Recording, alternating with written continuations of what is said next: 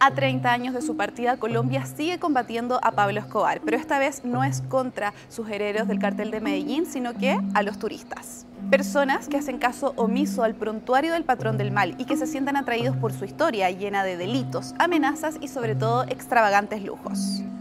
Así es como lucía el histórico Museo de Pablo Escobar, donde llegaban miles de personas de todo el mundo a hacer el cuestionado narcoturismo.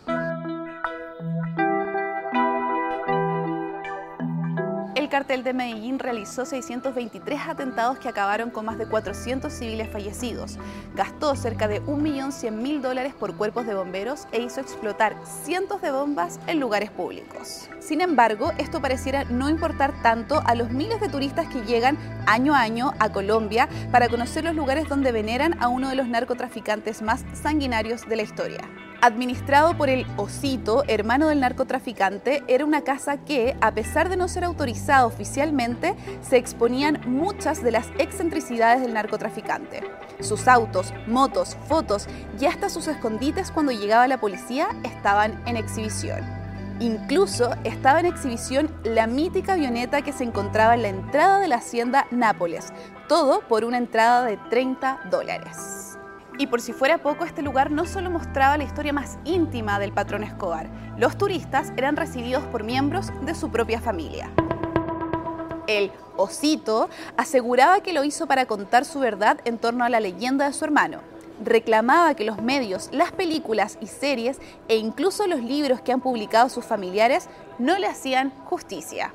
Este lugar, ubicado en el exclusivo barrio de Las Palmas en Medellín, era uno de los puntos más importantes de los conocidos narcotours, junto al edificio Mónaco, propiedad de Escobar, y el cementerio Montesacro, donde se encuentran sus restos. Imperdibles para los amantes del narcoturismo, pero no era nada comparado a acompañar a uno de los sicarios más peligrosos de Pablo Escobar. Popeye guiaba a personas de todo el mundo a recorrer algunos de los lugares más icónicos relacionados a Pablo Escobar en Medellín. John Jairo Velázquez mató a decenas de personas a pedido de su patrón, por lo que pasó 23 años en prisión.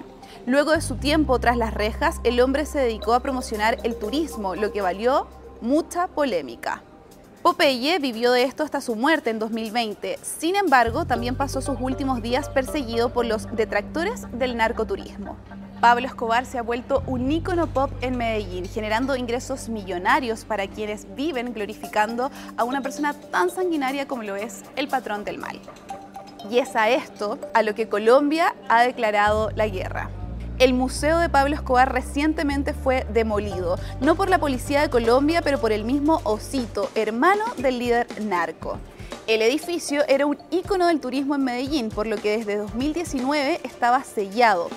Además, las autoridades colombianas argumentaron que era un lugar donde locales y turistas veneraban a un líder sanguinario que tanto daño causó a su país. A pesar de todo, esta es una guerra que está lejos de terminar. Los narcotours siguen a la orden del día e incluso hay agencias especializadas en llevar a los turistas a los lugares más oscuros en la historia del patrón del mal. ¿Qué opinas? ¿Visitarías los lugares y los objetos que marcaron la vida de Pablo Escobar?